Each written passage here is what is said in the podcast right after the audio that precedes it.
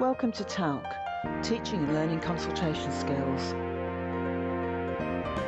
This is the TALC Talks podcast, helping everyone who sees patients to improve their consultation skills, to get better outcomes, and this approach can even increase your job satisfaction.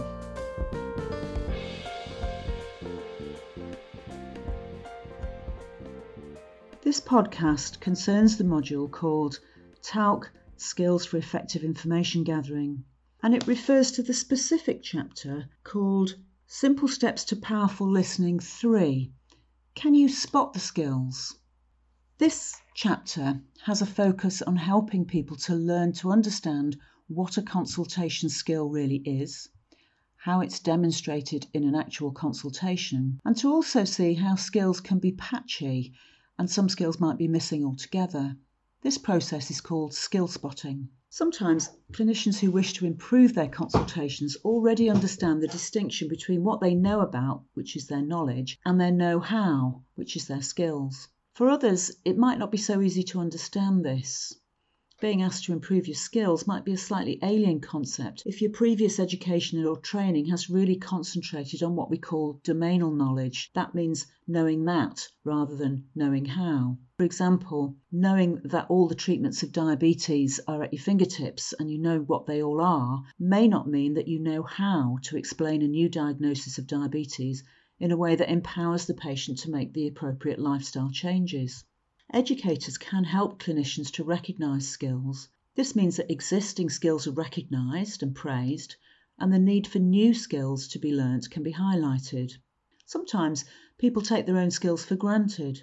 So, skill spotting can also be a way to improve morale by identifying skills that are already in place and enabling recognition of skills that still need to be acquired can also give people hope that they can move in the right direction, particularly if they've got an examination in prospect. The chapters Simple Steps to Powerful Listening 1 Storytelling for Attention and Memory, and 2 How Can Video Stop Start Help You Hear in Three Dimensions really focus largely on attending to what the patient is saying. But in this chapter, the focus is on what the clinician is saying or doing. In other words, the focus is on the clinician's skills. This approach works by encouraging participants to watch a video and observe closely the skills which are present and identify them clearly. Being able to name a skill or a skill set, for example, building initial rapport, or summarising at the end of one line of inquiry, or breaking good news, can help raise awareness of what new skills need to be acquired. This can help you to change your unknown unknowns into known unknowns and if you have a known unknown, you can go off and make it into something that you do know about so that it's not unknown anymore. This is another way of saying that your unconscious incompetence needs to be changed to conscious incompetence, which is a trigger to new learning. It's usually useful to use a video that somebody has prepared beforehand for this, and it could be a video of an educator working.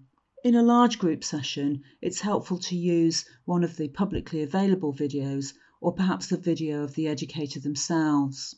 Begin by checking how confident you are that you can identify skills in the consultation. What's it like when you see the list of possible skills to be used, for example, in a Calgary Cambridge guide which contains 71 skills? Very commonly, people feel really overwhelmed by this or a bit intimidated.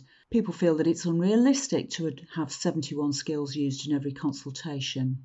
It's good to have the Calgary Cambridge Skills Guide available for everybody to consult, and there's a copy of this available in the resources in this module. However, the guide is a curriculum, it's not an assessment tool, it identifies the possible skills you might select from, and it gives an indication of the range and scope of the skills that you might want to learn. Not every consultation requires every single one of the skills.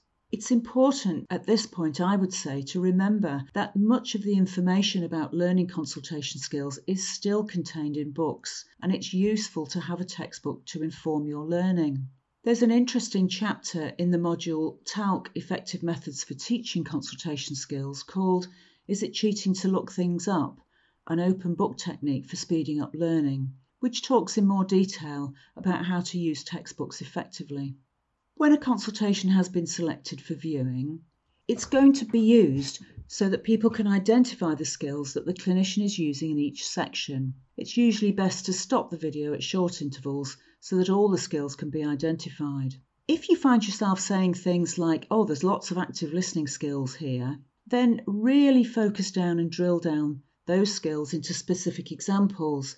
Do you really understand what active listening skills are? Are we talking about reflecting back, echoing, or summarizing? Identify any passive listening skills, such as open body language, people saying, mm hmm, looking interested, and so on. It's worth considering if you can identify which section of the consultation are you watching. Is this in the opening? Are we gathering information? Has the consultation already moved on to explanation planning? Or are we now closing the consultation? Are the skills being observed about building the relationship? Or are they structuring and signposting skills? This can be a way to do two things. Firstly, if the video shows the conversation looping between information gathering, explanations, and agenda gathering, agenda setting, it can sort of highlight a lack of structure. But also, looking out for those structuring and signposting skills can help to raise awareness of how to keep the consultation flowing smoothly. If you're watching an educator's video, it can sometimes be especially useful to identify things which are not happening. For example, generally educators listen for longer and more intently. There is often a lot less repetition, and effective consultations are structured without wasting a lot of time saying things like, May I ask you some more questions? Most patients expect to be asked questions, it's only really necessary to introduce that if you want to start asking very embarrassing or difficult questions, when it might be necessary to simply say, I need some information that some people find embarrassing. Can I ask you, for example, and then take a sexual history or something similar? If possible, educators can use specific skilled consultations to demonstrate what is needed, and it's worth either keeping consultations with the permission of the patient or using some of the publicly available ones. This skill spotting approach can also be used when educators and learners do joint educator and clinician consultations. In a live joint consultation, there are so many skills to consider it can be difficult to follow them all. Sometimes it's better to ask the person observing to focus on one or two key skills. So, for example, notice when and how the clinician uses summarising, or notice what the educator does when picking up clues and cues or maybe focusing on the skills of building the clinician patient relationship. Notice any relationship building, especially empathic comments. It's useful for the observer to make notes of these for discussion afterwards. You really sit down and focus on the skills. What do you learn? Some skills are easier to spot than others. Some skills might be missing. Which skills does the clinician or the observer think they need to focus on developing next? Developing skills bit by bit, one at a time, is a far more effective way than trying to improve everything all at once.